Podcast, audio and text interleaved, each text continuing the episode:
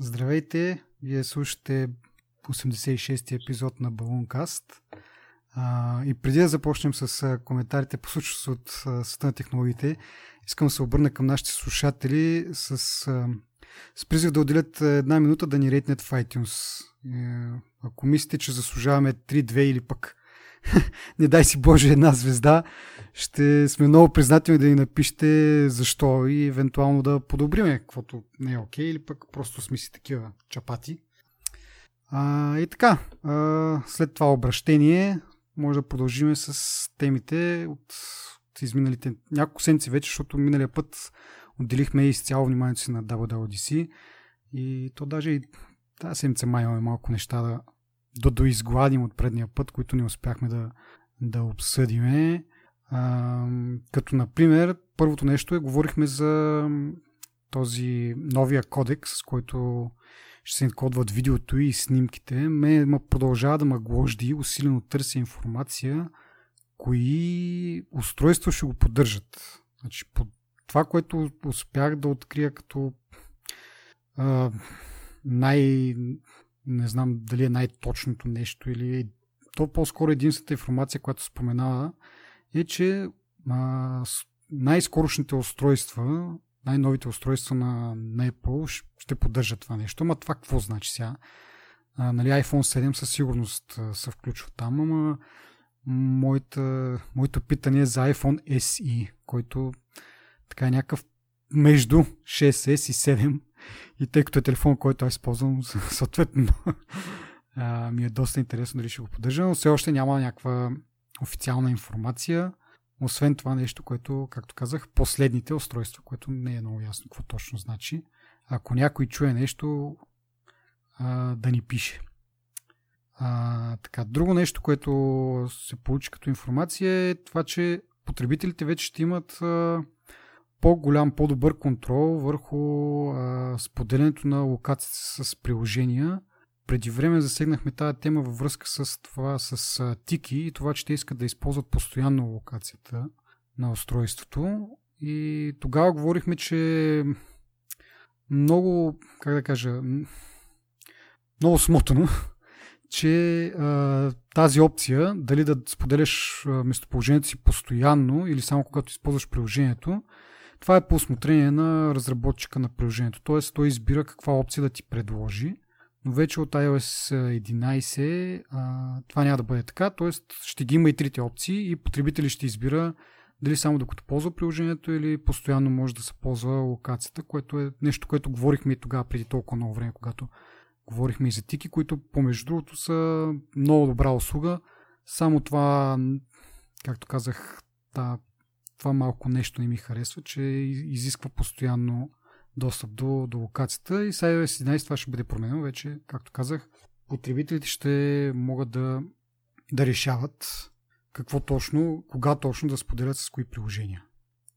А, друго нещо от, от след дабъл ю дабъл ю ди си а, имаше едно много интересен, как кажа, м- интервю на Phil Schiller и на Craig Federighi след дабъл ю дабъл ю ди си с а, Джон Грубер, който е един доста известен блогър на тема Apple и подкастър. Та, той направи такъв и видео, и аудио подкаст. Аз дори мисля, че го шернах. Хората могат да вият, да го слушат, да го гледат. Много интересни, много допълнителни детайли се разкриха. На мен ми направи много така впечатление. А, как като имаш повече от едно устройство и кажеш Hey Siri, как се разбира, нали, кое устройство да ти отговори и това даже между другото и си, много си мислех с връзка с HomePod, нали, като имаш Home, евентуално като имаш HomePod в къщи а, и кажеш Hey Siri, обаче имаш и примерно телефон в джоба или iPad в ръцете и те също м- са нагласени да отговарят на тази фраза. Много ми беше интересно какво ще стане. Това беше едно от нещата, които забравих предния път да спомена. Много така изфръкна ми на момента от такъва и даже се чуих в може и нашите слушатели помнят. И много ми беше интересен този казус как се разрешава и точно този подкаст те обясниха, че всъщност когато изречеш тези думи, а, устройствата започват една много бърза комуникация помежду си. А, и, така една дискусия, така го обясниха те, нали? А, образно казвам, една дискусия, кое устройство смята, че е най-близко до тебе според това колко силно те е чул, кое устройство последно е било използвано, по някакъв начин има някакъв рейтинг, който някакви множители или нещо от този род. И така с много бърза комуникация помежду, помежду си тези устройства решават кое е най-удачното да възпроизведе отговор на това, което си задал като въпрос. Това много, така, много ме впечатли, нали, толкова бързо да си да говорят и така един вид, как те се изразиха, гласуват кой да ти отговори. И стана много смешно, на някакви човечета има в тези устройства таки. Аз, аз искам аз да отговоря. А, така. А, другото, което е пак с, във връзка с това, ако използваш повече от едно Apple устройство, а, мисля, че предния път говорихме за това, че съобщенията ще бъдат а, криптирани от край до край и в същото време ще бъдат достъпни всички устройства. Нещо, което аз казах, че нямам никакъв проблем по принцип за сега, но явно има някакви хора или по-скоро даже по-голямата част от хората изпитват някакви затруднения в тази, в тази насока. А, И пак обясниха как точно това ще се случва. Пак устройствата контактуват помежду си и обменят ключовете за криптиране, когато са с тази комуникация помежду си. Т.е. те не разменят тези ключове чрез облака, който, нали, съответно може да бъде подслушан, хакнат или така нататък. А само когато са близко едно от друго, предполагам в една и съща мрежа, примерно Wi-Fi, с директна комуникация си... си обменя тези ключове за, за криптиране и така всяко едно от тях разполага с ключовете на други, другото устройство и мога да декри, може да декриптира съобщение, изпратено от него и друга информация. Те като цяло казаха също пак с а, това с Siri, тъй като Siri научава някакви неща а, за теб и това нещо явно се пази в облака, разбира се, но все пак е криптирано и за да могат, нали, другите устройства да научат това, което е научило едно от тях, да имат достъп до тази информация, те отново по този начин си разменят ключовете за криптиране и така всяко устройство знае едно и също за тебе и съответно като имаш някакво питане или пък нещо Siri трябва да разбере от контекста, нали, не е различно за всяко устройство, има някаква консистентност. А, така, друго от... А, за Control Center, между другото ние малко там се отплеснахме, говорихме по... за едни неща, но аз исках да кажа, че като цяло концепцията за контрол център на, нали, всички контроли на, на едно място много ми харесва, защото сега какво имаме? Имаме а, основните функции на един екран и музиката е изнесена на втория екран, което понякога е удобно, нали, защото имаш повече информация за музиката, по-големи бутони за контрол, нали, превъртане, пауза и така нататък. Обаче, нали, смисъл такъв, че когато искаш да направиш нещо и се окажеш на грешния екран, е някакво такова, на мен ми струва като бъгнато. Смисъл, ако, примерно, последния път, който си ползвал е контролите за музиката. Сега обаче искаш, примерно, да си пуснеш фенерчето или калкулатора или пък нещо друго искаш да направиш в контрол център. И когато го извикаш с жеста, то е на, на музиката ти, трябва да слайпнеш обратно към това. Или пък обратното. Слушаш музика, слайпваш нагоре, очакваш музикалните контроли да стан, пък то всъщност е другия такова. Така че в момента положението това пак унифицирането на, на всичко в един контрол, контрол център ми допада, само че малко не ми харесва визията, някакси много такова, много... като отделни островчета е много празно пространство между отделните неща ми се сториха, поне на, на демото де и някакво дървено ми се струва, не знам ти какво мислиш по въпроса. Дойде ли море? Uh, не, на мен ми харесва външния вид. Не бе, не, с- само да проверям дали, засп... дали си заспал, сега аз продължавам пак. Добре, продължавам. Не, не, кажи, кажи. Uh, не, uh, сериозно, uh, не виждам никакъв проблем във външния вид. Прав си за островчетата, ама това е част от общата визия, така че едва ли се промени това. По-скоро, мисля, функци... от към функционалност е екстра, нали, бих преглътнал, ако визуално малко, нали, нещо ме бъгва, ама mm. не е проблем това за мен. Да. Еми да, то всъщност това е, това е малко, нали, от друга страна странното случай, че един от малкото пъти, в които Apple избират нещо да е по-скоро функционално, отколкото красиво. Не, че не могат да го направят малко по, как да кажа. Ме то не е грозно. Еми, то не е грозно, да, ама... като кажеш функционални. Добре, добре, хубаво. Нещо по предните теми да кажеш, тъй като явно не съм ти дал думата, излезна. Нямам какво да добавя. А, съгласен съм с твоята позиция. Много дипломатично. Добре, окей. Okay. Ами хубаво, аз имам още само едно нещо за, за iOS.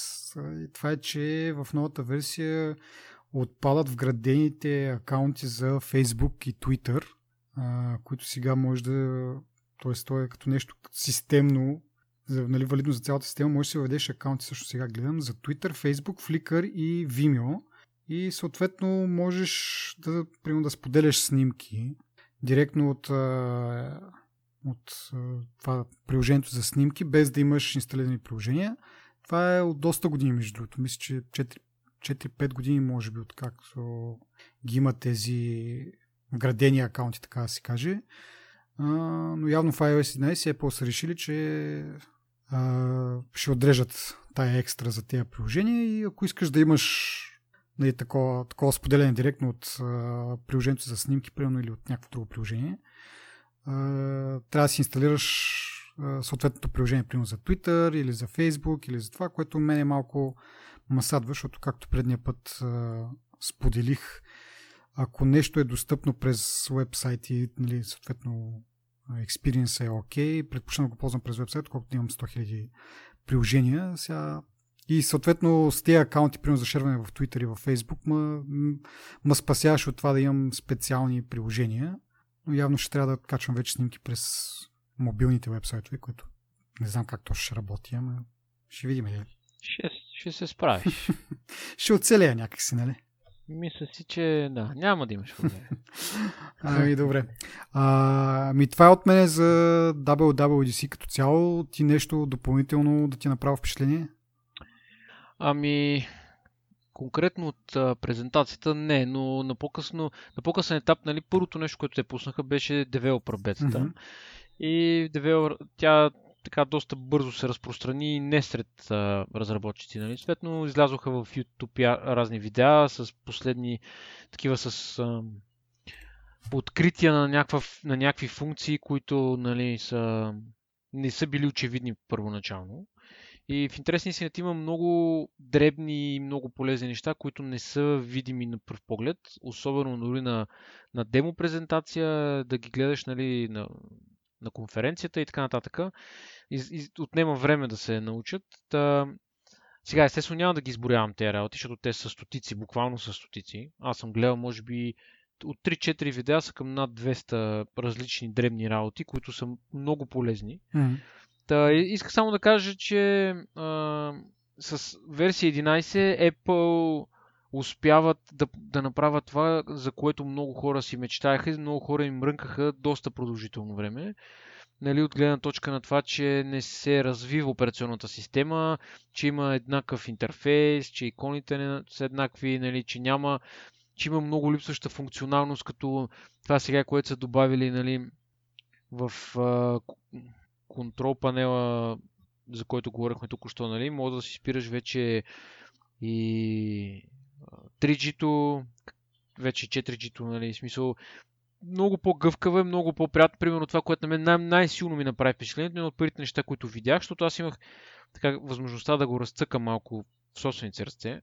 Mm. И това, което ми направи, че като отваряш нов таб, в смисъл, четеш нещо в Safari, искаш да го, да, е, виждаш пет линка, искаш да ги отвориш в отделни табове, на десет и назад, като цъкнеш Open и New Tab, той ти го отваря направо този Tab.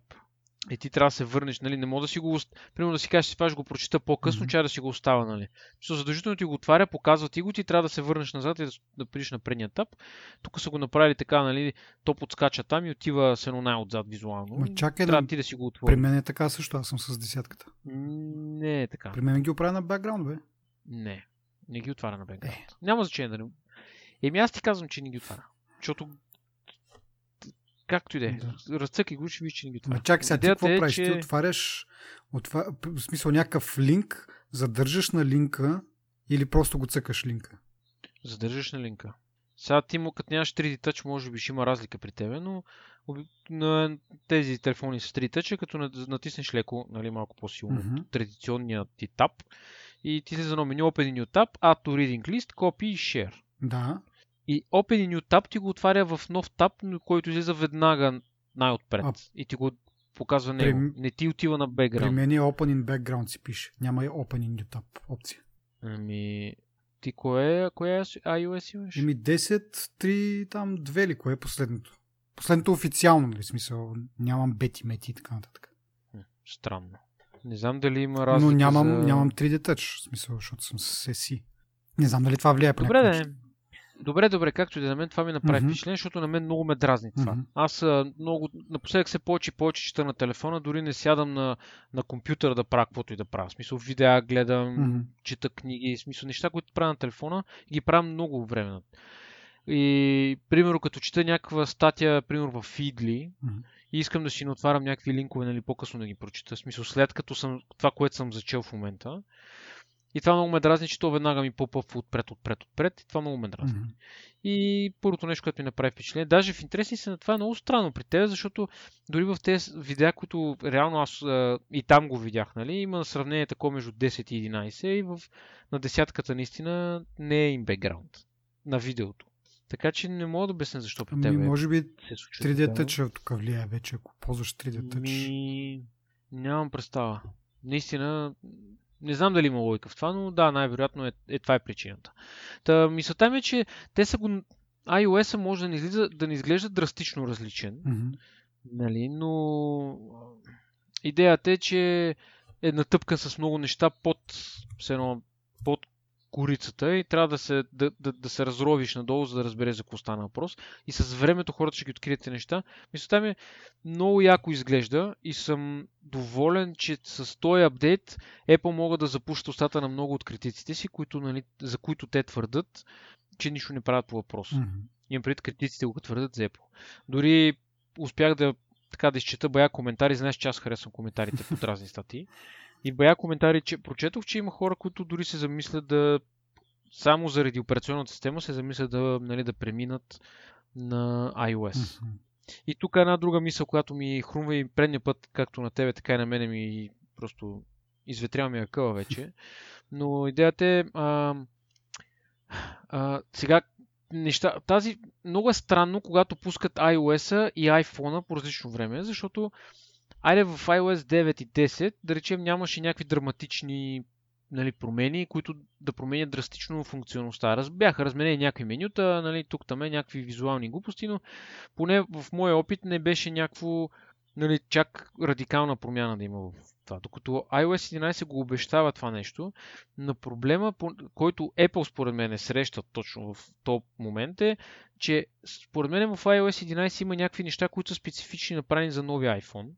И те, не, и те не можаха да си ги, да си ги, да си ги демонстрират. Ето това е винаги така. Да, това си е... Еми, не е баш винаги така, защото а, коя функция в, I, в айфон седем, примерно, се е появила, в смисъл са казали ми е тук в iOS-а имаме еди какво си, нали? Което е само за този телефон. Ами... А според мен ще има такъв момент сега, като излезе нови iPhone и не говоря за седем Ес и седем Ес плюс, а говоря за iPhone, там този, който е осем, дето му казва, че ще бъде, да. Дали ще е осем, не е ясно.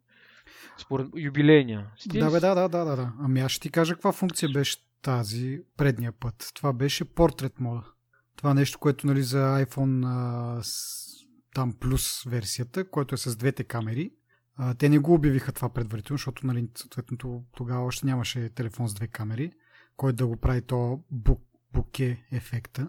И това го обявиха едва на, когато обявиха iPhone-а и дори тогава не беше готово. Казаха, че няма да бъде, нали, веднага available с iOS там десетка на, на айфон седем. Ами ще се пусне по-късно с някои от тия точка апдейтите. десет точка, примерно две или три, не знам вече какво. Мисля, че беше с точка две апдейт. Ми... Така че винаги няма ще... Няма спомен за това. Окей, ама според мен тук ще има много по-голяма част. Много повече неща ами, ще се обяват. Наистина зависи от това, какво, какво просто ще така, така го усещам. Не, да, да, да, естествено, няма как да знаеш. Не. Зависи от много, от сто неща зависи. Ма идеята е, че просто, не, просто прекалено голям апдейт на е, е, е, версия единайсет, mm-hmm. нали? И според мен ще има нещо. Плюс това, а, в девелопър бетата, Uh, има портрет мод и за малки айфон седем. Е, да, да, то там вече разчита на някакви просто алгоритми на това, ама... Да. Да, всъщност на... И просто, да. С цялата тази глупост, която нали, изказах, иска, нали, мисълта им беше, че всъщност бая неща се случват и много неща са набутали в тази версия и, и да не говорим, че колкото са много нещата, нали, има и а, успели са да спестят малко място на хората, нали, което за хората с по-малки iPhone, според мен ще останат доволни. Mm-hmm. Може би два гигабайта ли е разликата, нещо... Ема то, това сега е бета, не се знае какво, какво не е добавено, какво... Да, добавено, да, да, да, е... да, да. Това е, го разбираме всички, но идеята е, нали, това е първите впечатления, защото реално нямаш как да, по-друго да базираш. Обаче исках да кажа нещо друго специално за бета, ти кажа, че си инсталираш веднага, що ме е така тази публик бета, не? Публик бета, да. А, аз такъв се замислих дали пък аз най-накаря такова, обаче гледам нещата и...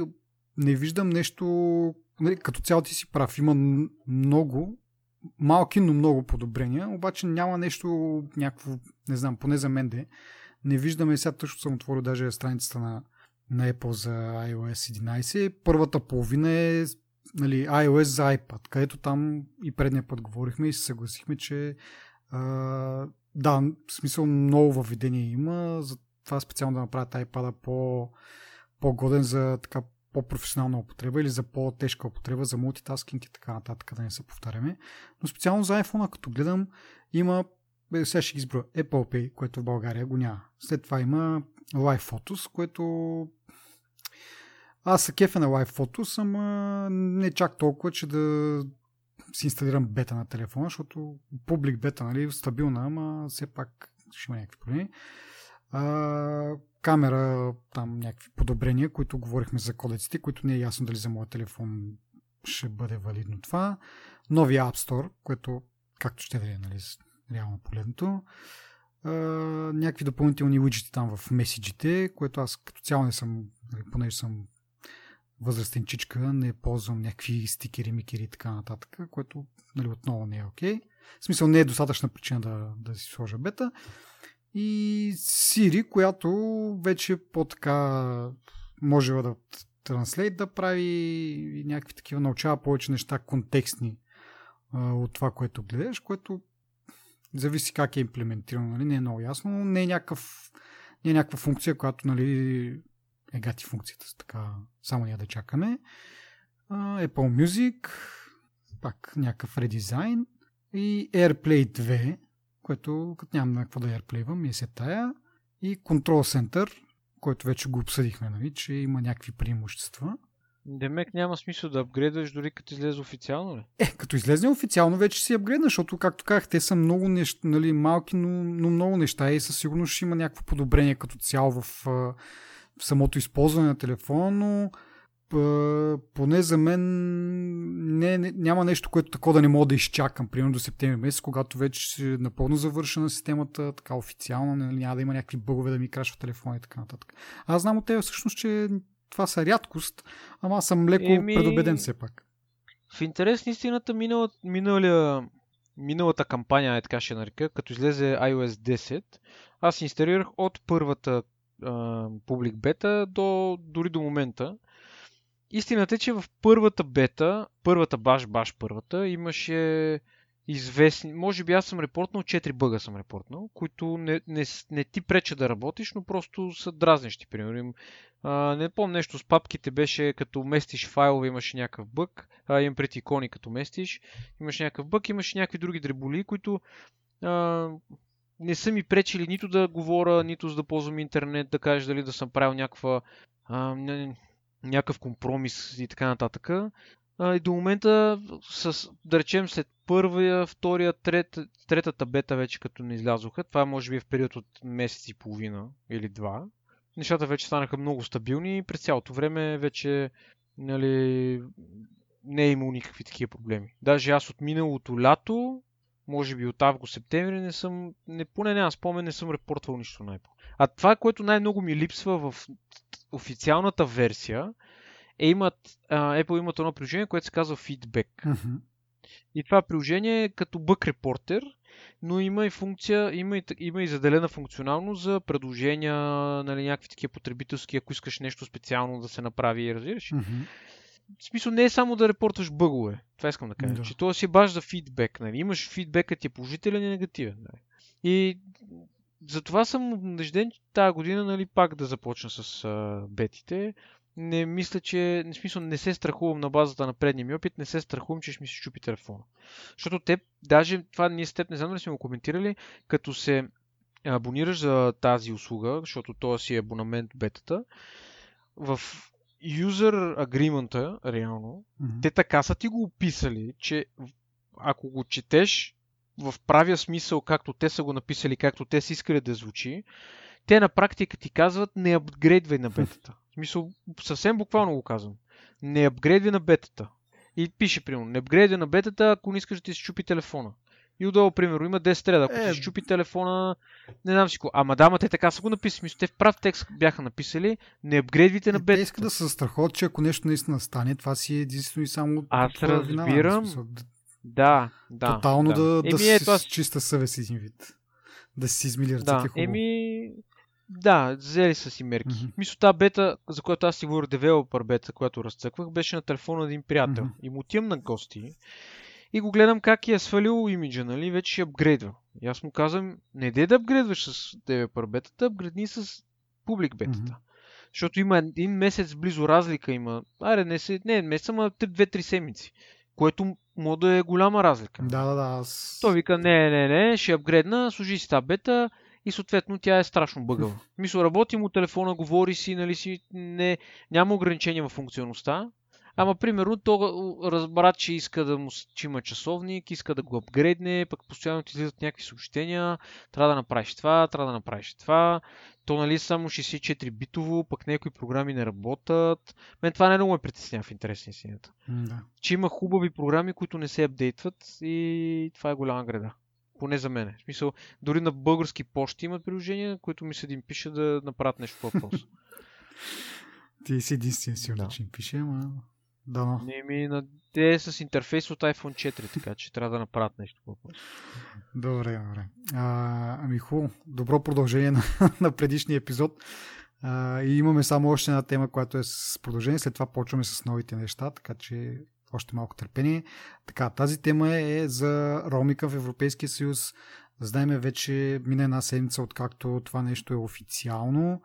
А, ние надълго и на широко го дискутирахме. Две неща станаха ясни, откакто сме го дискутирали на теория.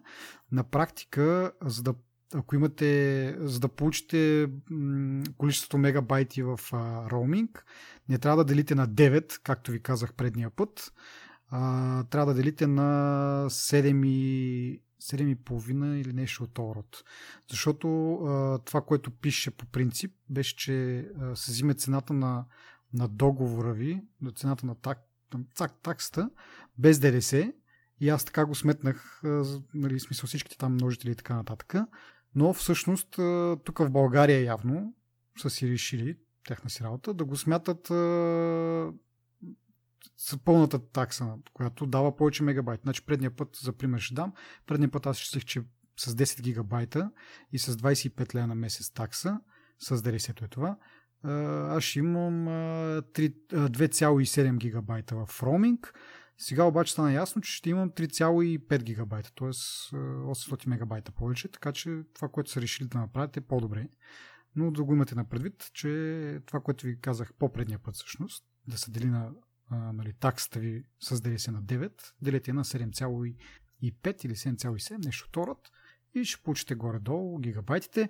Другото интересно, по-скоро интересно е толкова, не знам, абе забавно е нещото, че значи като си в чужбина и звъниш на, дали, няма значение, т.е. ако си не в чужбина просто, ако си в Европейския съюз и звъниш на номер от друга държава в Европейския съюз, без значение дали е България или някаква друга държава, ти се използват а, минутите от, от плана, който имаш, националните минути, които имаш включени в плана. Обаче, ако си в България и звъниш в някоя друга държава от Европейския съюз, това се води международен разговор и не ти влиза в а, националните минути. Това е куриозното в случая. До някъде имат право хората, до някъде е малко смешно, че излизаш в чужбина и говориш с, нали, излизаш в Европейския съюз и говориш с всичките Европейския съюз на така се каже на безплатно, ако имаш включени минути, пък като си в България не може да им се обадиш или по-скоро като им се обадиш ще ти излезе скъпо. А, и така. Това е по, по роуминга от мене. Ти ако нямаш нещо да добавиш, нямам какво да добавя. Да, да продължиме с една тема пак от България, и това е, че България остава на, в топ десет страните с най-високи ел ти и скорости.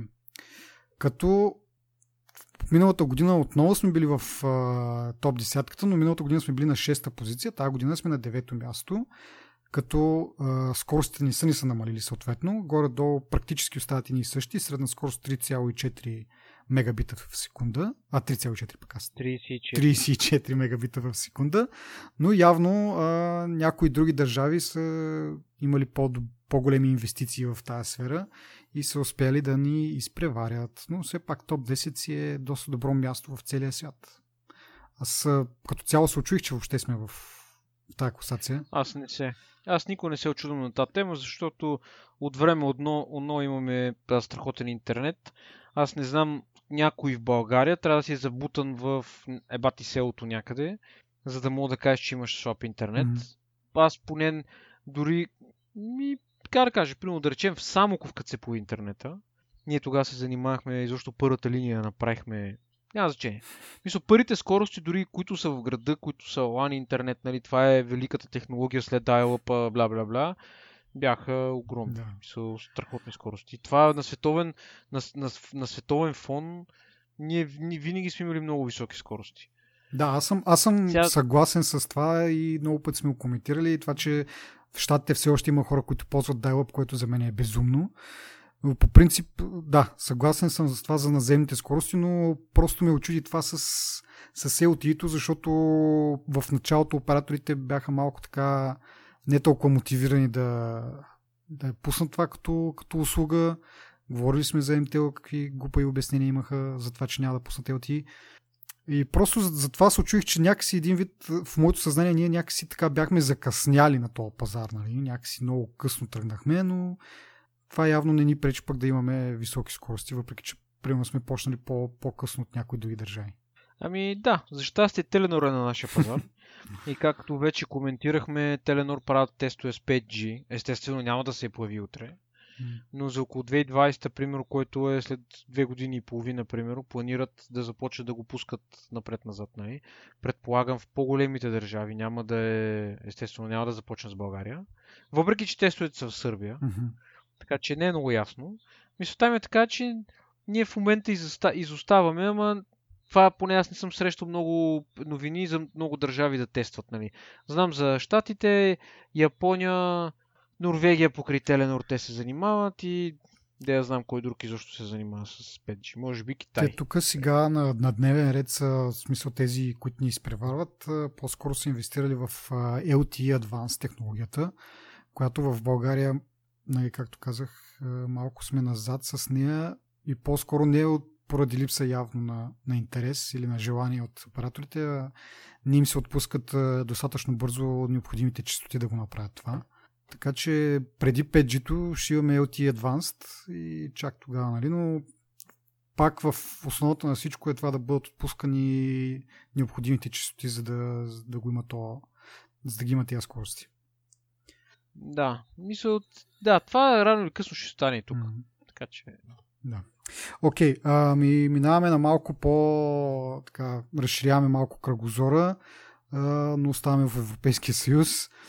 А, има предложение от Европейския съюз а, да се, да се, как да кажа, да се засили използването на ен, ен, encryption.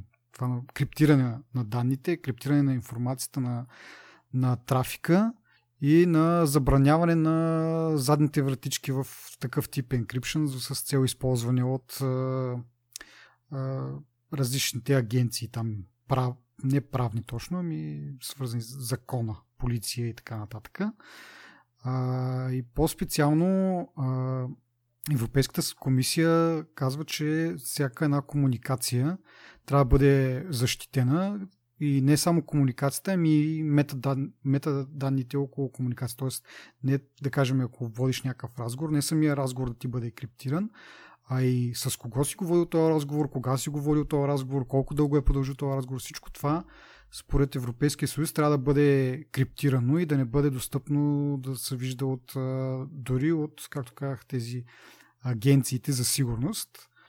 И това е, нали, второто предложение е да се бъдат забранени с закон вратичките, задните вратички в този софтуер за, за криптиране, за да не могат дори да искат, дори, нали, дали ще бъдат хакери или агенции и така нататък, да нямат право да изискват, т.е. агенциите биха изисквали, хакерите биха се опитали да хакнат, но нямат право агенциите да изискват да имат задни вратички в, в софтуера, да кажем, за криптиране и така да, да получават достъп до, до информация, която според Европейския съюз трябва да бъде а, лична информация за, за гражданите, което явно са си научили урока, видели са в а, щатите. Те пък са точно на обратното, ако могат, нали, да няма криптиране, пък ако има криптиране да бъде с задни вратички за, за Ен Ес Ей, за Еф Бе Ер, за Це Ер У и така нататък.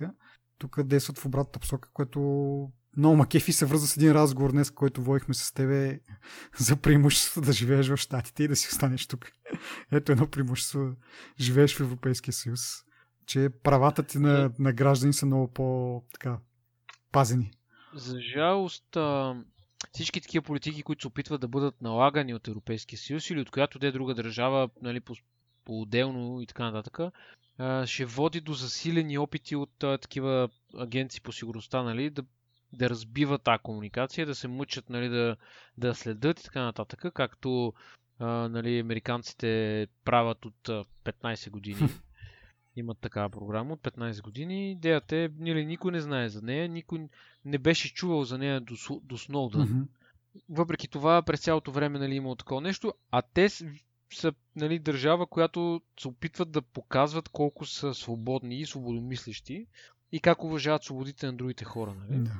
Така че, според мен, това е много хубаво, което казват от Европейския съюз, но дори да стане...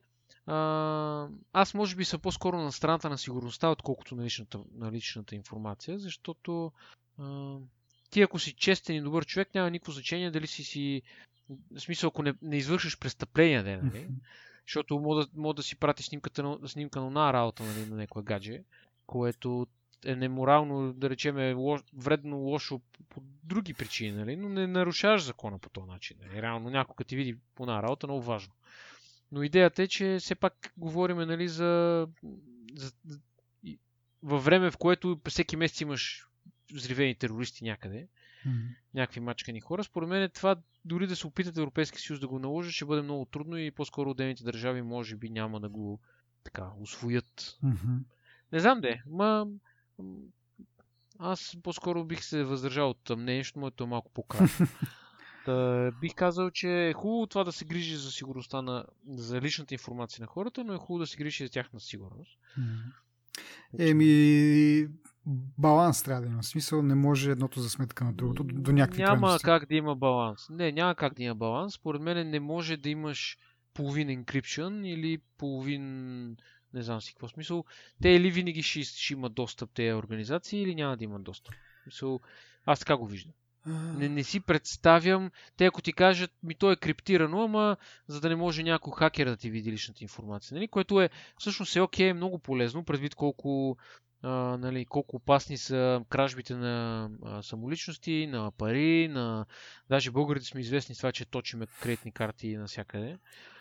Нали? No. В смисъл, така, да, но може би е, не е лоша идея да има задна вратичка за някаква организация, която за, задължително трябва да има регулация върху нея, да бъде ясно тя какво прави и да има някакъв отчет, нали? Да има някаква uh, accountability, трябва да има, не знам как е на български това. Отговорност. Не? Да, да, да, да, им се, да, да носят отговорност и да бъдат държани, нали, отговорни в случай на някакъв проблем. Ами да, обаче ти няма как да го ограничиш това човек, като в смисъл да имат задна вратичка само за дадена агенция. Пример ти давам веднага от uh, преди месец uh, това, то проблем с иска плаче, нали, лана край а, а, инфекцията, която се получи, атаката, която беше доста масирана, тя е развита на база точно на някакви а, неща, които Ен Ес Ей, мисля, че бяха открили и тази да. информация по някакъв начин е попаднала в ръцете на хакерите. Значи ти, щом Ен Ес Ей, хакери могат да сега не знам дали точно са хакнали или просто някой вътрешен човек, или не съм много до там запознат, но не може да разчиташ, че дадена агенция ще има задна вратичка и тя няма да попадне в ръцете на някой хакер.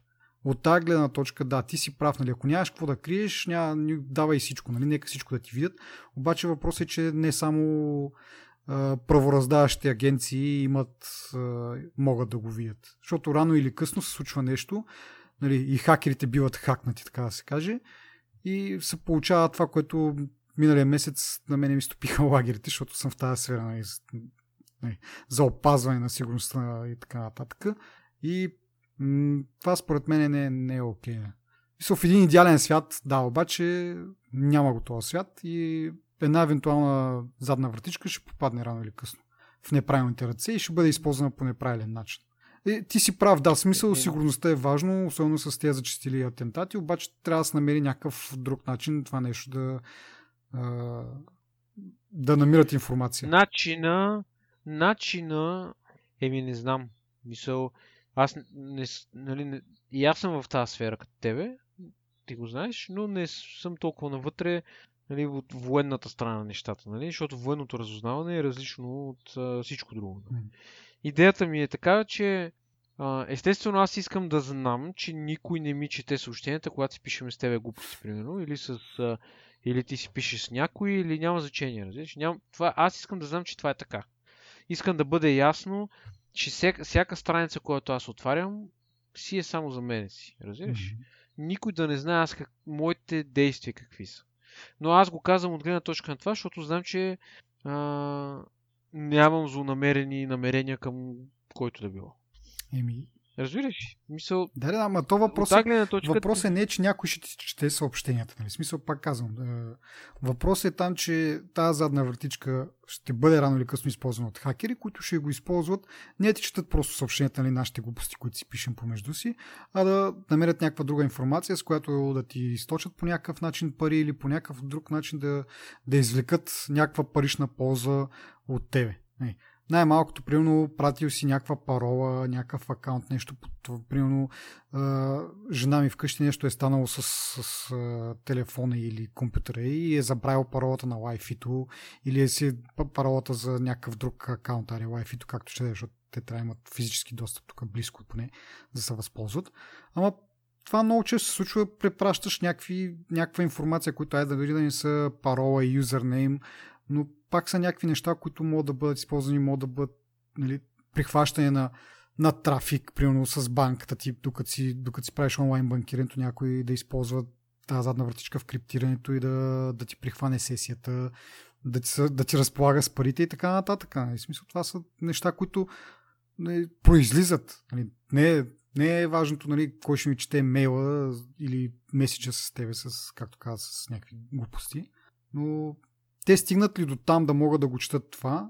Това ти е най-малкият проблем. Нали? Както преди време имаше, имаше едно като репортаж, нали, че хакерите могат ли да, да, да си набавят достъп до микрофона, примерно, или до веб-камерата ти, да те гледат и да те слушат. И там security, нали, експертите по сигурност казаха, това, това стане ли, това ви е най-малкият проблем, че могат да възслушат и могат да въгледат. Те имат ли доста такъв достъп до компютъра, те имат достъп до, до онлайн банкиране, до профили в Facebook, в, или, или почти и така нататък, които могат да бъдат да бъдат използвани след това за някаква още по-голяма атака от рода на, нали, приятелят ти ти пише, бе, тук трябва ми еди какво си, а, и такива неща. Social engineering. Така че, нали, ама ти нямаш опция как да се предпазиш със сигурност от каквато и да било. Имаш опция с това, ако, ня... ако, има, имаш, ако бъдат задължени, смисъл според това, което Европейски съюз предвижда, е да наложи а, всяка вид комуникация да бъде защитена с, а, с криптиране от край до край. Тоест, ти да нямаш вариант да имаш някаква услуга, примерно като чат услуга някаква, в която да няма криптиране от край до край и примерно а, някой да може да го чете. Това нещо, в смисъл. И второто нещо е, веднъж като имаш криптиране от край до край, да няма задни вратички в това криптиране. И тогава вече опираш до това да разбиеш криптиращия алгоритъм, който в повечето случаи е доста трудно и отнема много време, или трябва да, не знам какви ресурси трябва да имаш, за да го направиш бързо, и трябва да си не знам какъв човек, за да се заслужава да се използват тези ресурси, за да ти... Не, в смисъл, това би направило хакването на обикновени хора нерентабилно, защото ти трябва да, да имаш много голям ресурс, за да хакнеш мене да хакнеш, което каква полза ще имаш. Нали, в смисъл, някакви пари там от банката, ама нали, не как, както по филмите сме виждали куфърчета с пари, милиони да прехвърлям и да имам банковата сметка, да, да мога някой да ги източи. Това е идеята. И, и по този начин пак, пак казвам, защото могат тая данни да могат да не бъдат използвани директно да ти източат на тези парите, но да могат да бъдат, да, да могат да бъдат използвани за social engineering, за фишинг атаки и така нататък, да се стигне до някакво по-високо ниво. Нали? В смисъл, тръгваш отдолу от пирамидата и малко по малко набираш достъп до някакви големите риби, които наистина имат а, милиони в банката. Това е моето мнение. Абе, хубаво, ама аз, в смисъл, и ти знаеш, че има две, тази монета винаги. А, разбира се, да. Смисъл... Аз, съм, аз казвам съгласен с това за сигурността, но, но... трябва да... Много е трудно да го кажеш това. Еми, трябва да се намери някакъв, според мен, друг начин, не чрез е, това да прецакаш всички, за да можеш да хванеш малкото. Не. Така. Е, следващата тема да почваме, ако искаш, защото тази мога да си дискутираме и до утре. Да, да, да, дългата. Така. Става дума за телеф... Essential Phone. Това е телефона на Анди Рубин, който може би знаят повечето нашите слушатели. Това е бащата на Android. Дълго време той, т.е. Google купува неговата компания, разработват Android и след някакво време явно има някакво неразбирателство в посоките на развитие на Android и на него му даваха някаква там функция, такава доста така, само като етикет един вид. Той напусна, направи собствена компания нова, която явно се е занимава с разработката на, на хардуерен продукт, този Essential Phone, който отново работи с Android, но чист Android.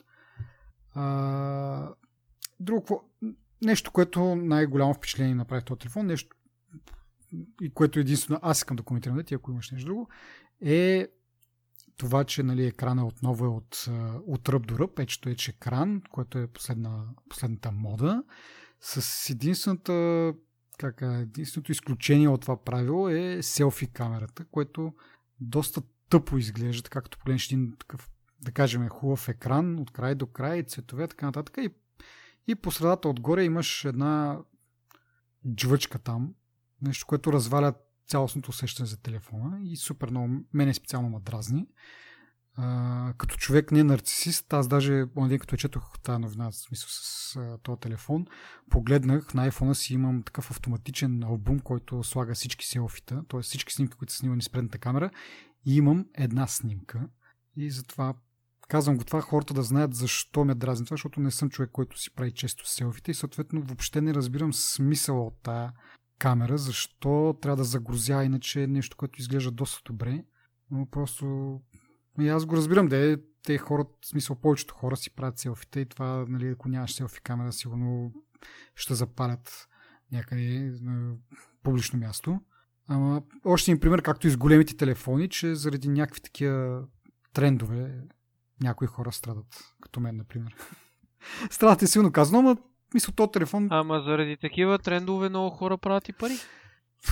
Да, за съжаление. В смисъл, предната камера не е лошо нещо. Мисъл, ми ти ползваш ли? За мен е поне. Еми, чат пат си правя селфите, да. О, ще си признаеш. И това е като... това е като... Чакай, чакай, чакай, чакай. Алкохол. Ти си човек, който като правим някаква снимка някъде и се държиш да си извън снимката и изведнъж ми казваш, че си правиш селфите, така ли? Аз да повторя, когато съм пиян, си я правя, си правя сета, когато съм когато трезен, всички задръжки... Обратно. Да, да, да. да. Па, падат задръжките да. И вече... Добре, да, исках да кажа, че просто според мен е много тъпо изглежда това. Хрумва ми евентуално един компромисен вариант, можеше да сложат камерата в един от ъглите. И така нямаш да е толкова очевадно, нали, че... Не знам. Не знам дали ти го гледаш това на снимка, мен в момента това ми е на снимка пред очите. Хората, които ни слушат, могат и те да потърсят Essential Phone в интернет и да видят за какво става въпрос, ако до момента не са разбрали. На момент това... А, ако не сте виждали iPhone, това ще ви. Еми не, извиняй, отзаде фингърпринта, който е, това е от един от слуховете, който беше излязал преди две седмици за а, какъв ще бъде новия iPhone осем. Мисля, това беше в молда му. Да. Беше излязал такъв молд от а, някаква машина алуминиев молд беше излязъл и отзад има същата точка. Е, това както ще да сега, не знам. Аз, нали, тикам, като цяло нямам особено мнение, защото, както много пъти съм казал, а, не харесвам Android телефоните заради операционната система и то по-скоро заради Google. Но... И затова този интервън толкова не ми е интересен, но просто това ми направи впечатление, че можеше по някакъв елегантен начин да го решат това с предната камера, ако толкова държат да има. А, ми, така. Може да е прозрачен дисплей. Всъщност и това имаше а, и това имаше като вариант да бъде за iPhone Android. Не, че като казвам имаше се едно излязъл. А, нали, това е един от а, слуховете беше, че точно така ще бъде и при него. Да. Има още три месеца, ще видим, не знам. Много слухове има. А, така. А, ти нещо за този телефон имаш да кажеш? Защото каза, че и, и тебе някакви такива неща аз си направиш. Аз имам въпрос. Да. Не, аз имам въпрос. Това трябва да е новия обиец на iPhone. Ами... И да, и не. Защото по принцип, нали, като дизайн и така нататък, ау, окей. Обаче в същото време а, самия Анди Рубин е казал, че те ще произведат а, около петдесет хиляди бройки от този телефон.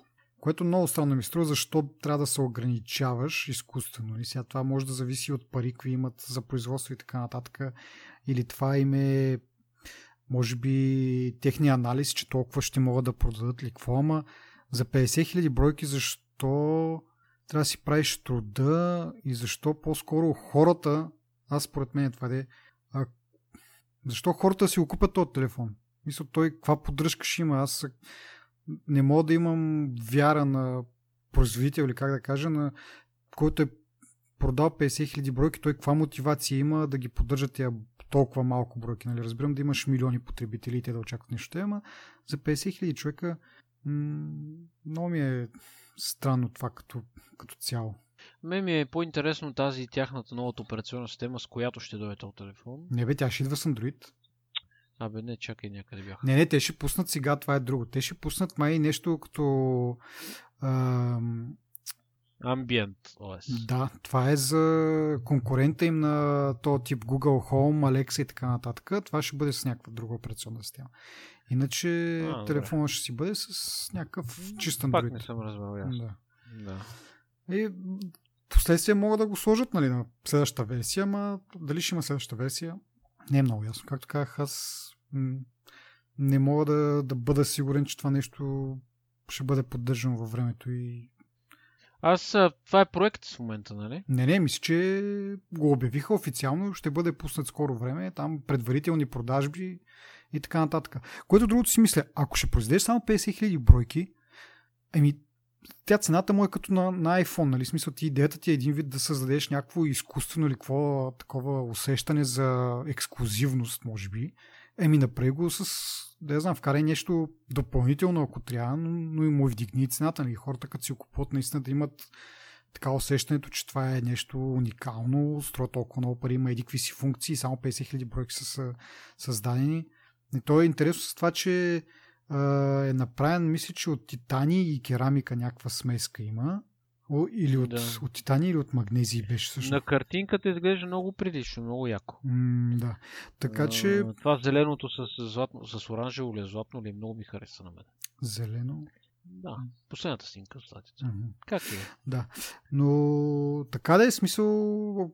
да се използват някакви премиум материали. Примерно и това да оправдае, че в толкова малко количество и наистина да бъде... Да, нещо наистина ексклузивно и много малко хора да могат да си го позволят да си го купят, а не да има милиони, да кажем, които искат да си го купят, ама само петдесет хиляди бройки да произведеш е малко не, странно, както казах. Ама така. Та, достатъчно за този телефон, който ушки им не беше много интересен. А, поне за мен де. А, така, следващото новина е за, свързано с носимите устройства и фитнес тракерите.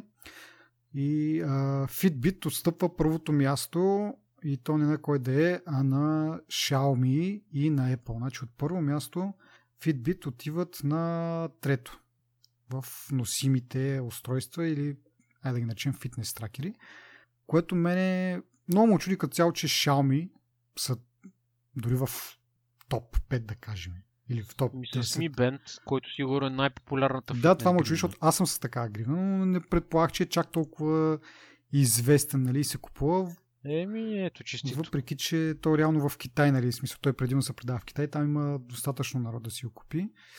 А, и само да кажа, нали, според, това е всъщност според а, анализ на ай ди си, не са някакви конкретни и официални данни от самите производители, защото знаем, че Apple не си споделя колко бройки а, Apple Watch са продали, но според ай ди си, Xiaomi и Apple са продали три цяло и шест а, милиона бройки.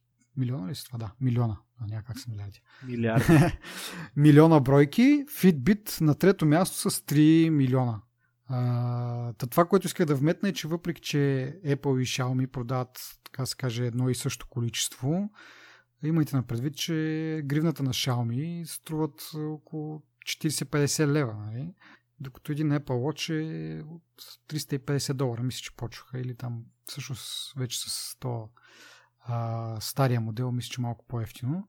Но въпреки това, доста повече от петдесет до шейсет лева, така да се каже.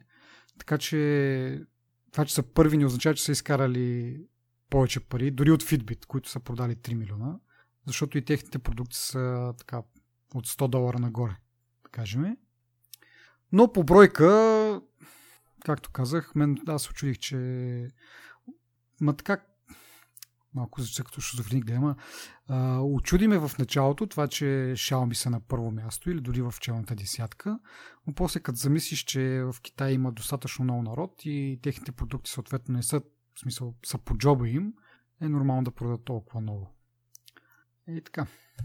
Ти ползваш ли е твоята Fitbit? То не е Fitbit, да еми... Какво беше там? Mi Band. Еми... В интересна истината, последните две седмици не съм я ползвал, просто много ми, как да кажа, ми запарва ми точно под гривната и малко ме дразни това. О, те са в жегите. Но като, да, но като цяло я ползвам, да. И съм доста доволен. В смисъл, като цяло изработката е добра, mm. а, качествено направена, въпреки че са се появили копия дори на китайските работи. В смисъл, на Xiaomi има... Един колега си беше поръчал а, Xiaomi, която на обявата е Xiaomi, идва му ня... някаква друга гривна. Която изглежда по същия начин, обаче няма нищо общо нито на допир, нито на функции. В смисъл, функциите са същите, но не работят някои. Крачки не бори добре, в смисъл, пулси и глупости. Mm-hmm. Но да, мисъл, в интересни истината, дори миналата, не по-по-миналата седмица, всъщност се опитах да, да търся трета версия на тази гривна, но изглежда няма все още, не знам. Ами, аз не съм чул за... То ще се чуе, между другото. Вече почнаха да правят новини с това, така че ще се чуе, когато има. А... А иначе аз си погледнах току-що, остават ми шейсет и три стъпки до целта от десет хиляди стъпки този ден. Така че след, след малко ще трябва да направя няколко крачки. А, така.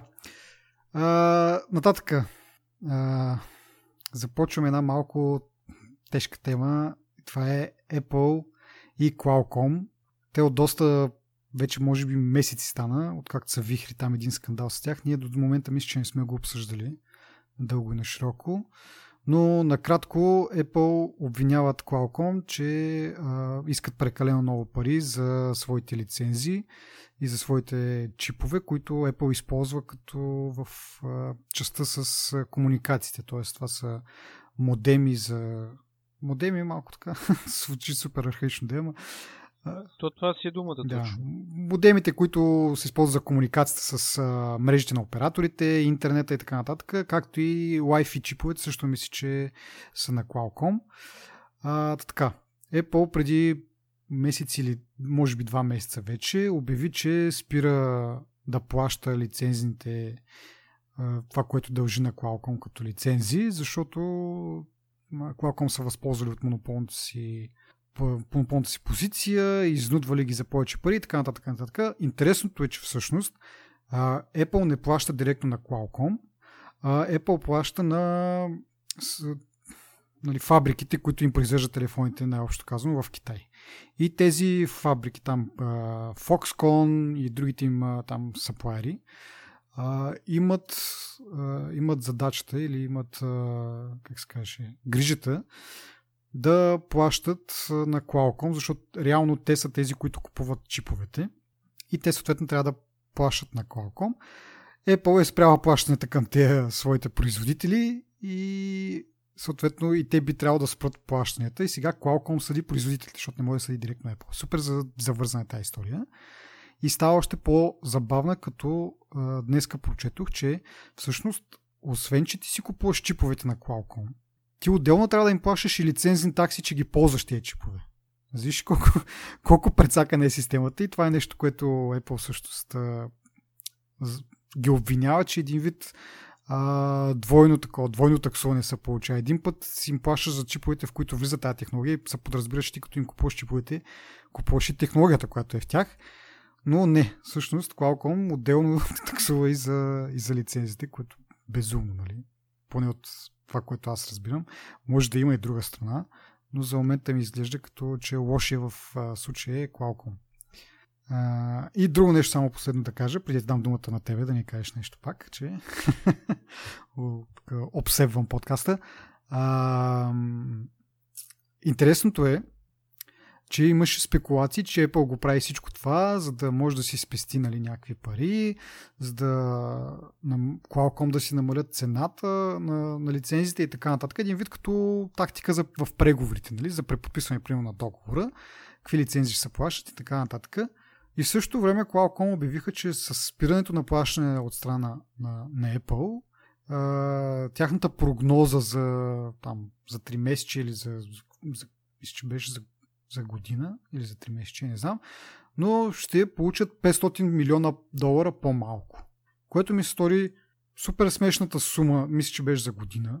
Супер смешна сума, която, нали, Apple да прави такива циркове, за да се спести ни петстотин милиона, при положение, че е, в банката има сигурно триста милиарда вече долара и отделно всяко три месече правят по десет милиарда печалба. Значи на, на година това са, кажи речи, четиридесет милиарда. И сега за едни, за един половин милиард да се цигнат по този начин ми се струва някакво безмислено. То това е въпрос на принципа в този случай. Да, и... и за... Те и за пет лева ще се направят сила. И... Не, аз съм, аз съм съгласен с това. В смисъл такъв, че ако е така, както те наистина го представят, че Qualcomm един път а, плащаш им чипа и след това им плащаш лиценз, това е супер смотан, нали... супер смотана политика и за този принцип съм окей, нали, но как, както как не вярвам на тези спекулации, че Apple го прави с цел да предоговори сумата, която плаща или нещо второ. В смисъл не е спит само за парите, които плаща, а по-скоро за това, че м- Qualcomm злоупотребяват и те искат един вид да вътворят справедливост. Apple имам предвид.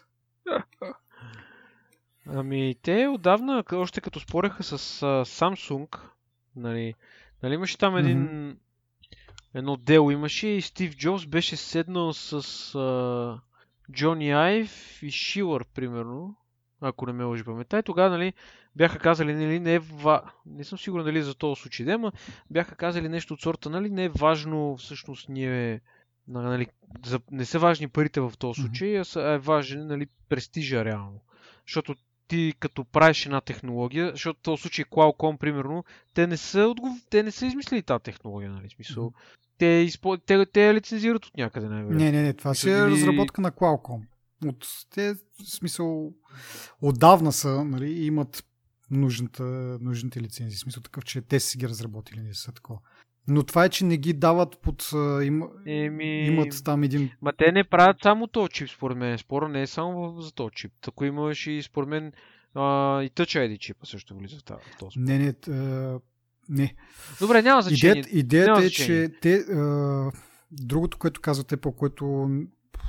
Не знам как се връзва с това, което говорих до момента, но а, че а, те не искат твърда сума за лицензите си, а искат процент... От, от продажната цена, да кажем, на iPhone-а.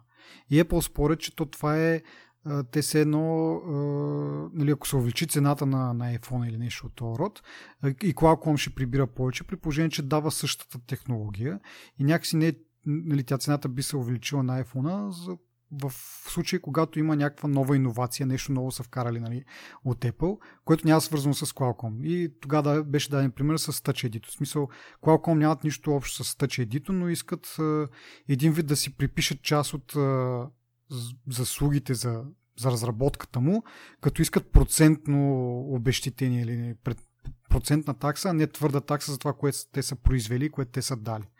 Следно, че то това пак е на принцип на не, че директно са участвали в а, разработката на, на Touch ай ди, но по този начин с това процентно, все едно те наистина участват с нещо повече от този чип. А стандартната практика е, когато си купуваш някакви части или пък лицензираш нещо, то е на, на бройка определена, определена сума, твърда, твърда такса, а не е процентно. Все едно, че си партньор там в, в Apple или нещо от род с Apple. Добре. Нещо, аз по този начин го разбрах. Но както казах, доста... Явно аз не съм го разбрал. Ами, да, добре съм да, то много, много неща излезнаха, много е, много е завъртяно. Да. Така е. А, yeah. И така. Ами, това беше последното. Ти нещо, ако искаш да добавиш, или по тая тема, или някаква нова? Нямам, имах само един въпрос, как да задам такъв с отворен въпрос, нали? Кога Apple ще започне сами да си правят чипове за всичко и да спрат да се занимават? Еми, на път са, според мен. Да. Може би... Еми, да. Според мен, между другото, покрай тая новина наистина се замислих, че те за да си позволят тук някакви такива евентуално, нали, защото е, Qualcomm може да каже, ами от тук нататък няма да ползвате наши чипове. А, според мен Apple са подготвени за този вариант. И или имат някакъв примерно с Intel, защото в последно мисля, в iPhone седем почнаха да вкарват а, такива чипове на, на Intel вместо на Qualcomm в някои от моделите. Или имат, нали, някаква договорност с Intel или с някой друг производител, или самите те си разработили нещо и затова са толкова смели и обръщат едва сега починката, защото те от колко от десет години, да кажем, ползват чиповете на Qualcomm и едва сега се сещат, нали, да възроптаят. Затова, че и в това може би има Няк... някаква лойка, да. И да видим, показват добри резултати, както обсъдихме предния път с този новия iPad с дванайсет джи пи ю-та и шест си пи ю-та в, в един чип. Явно имат възможности, там даже по някакви бенчмаркове бие някакви скорошни техни лаптопи, интелски лаптопи, което е просто... О, да. Та, темата да. С iPad-а, много як iPad-а, да. Да, добре. И така, добре. Ами това беше от нас. Да призова отново нашите слушатели да отделят една-две минутки, даже две минути са много, да ни оставят някакъв рейтинг в iTunes, какъвто и да е, всякакъв вид, особено ако, а, нали, ако е четири-пет звезди, супер щастливи ще бъдем. Ако е... е, по-добре да е по-хубав да. Рейтинг. Да не, не е, но дори да, дори да е Uh-huh. Искам да кажа, че ако е по-малък, е, бихме оценили да, да ни пишат защо, за да, както как да евентуално да променим нещо, да го направим по-добре за всички. А, и така, а отделно може да ни следвате в YouTube, в YouTube глупости говоря, в Twitter, в Facebook, е, имаме ар ес ес feed, iTunes feed съответно, така че може да се абонирате от вашите мобилни устройства, да ни слушате навсякъде а, и така. Ако не знаете, имаме сайт тек балон точка нет, там може да отидете, да видите всичките неща, линкове, къде може да се абонирате, къде може да ни оставите някаква обратна връзка, освен в iTunes, сме, както казах, и в Twitter, и в Facebook, там също може да ни пишете. Имаме и а, имейл нюзлетър, така че там няма спам, само пращаме мейли, когато имаме нов епизод, така че ако това е някакъв начин, по който предпочитате да бъдете уведомявани, че има нов епизод, може и там да се абонирате. Така че много канали има, използвайте ги и ще се радваме да, да чуем нещо повече от вас. Как, какво ви харесва, какво не ви харесва. И така. Чао и до следващия път. Чао.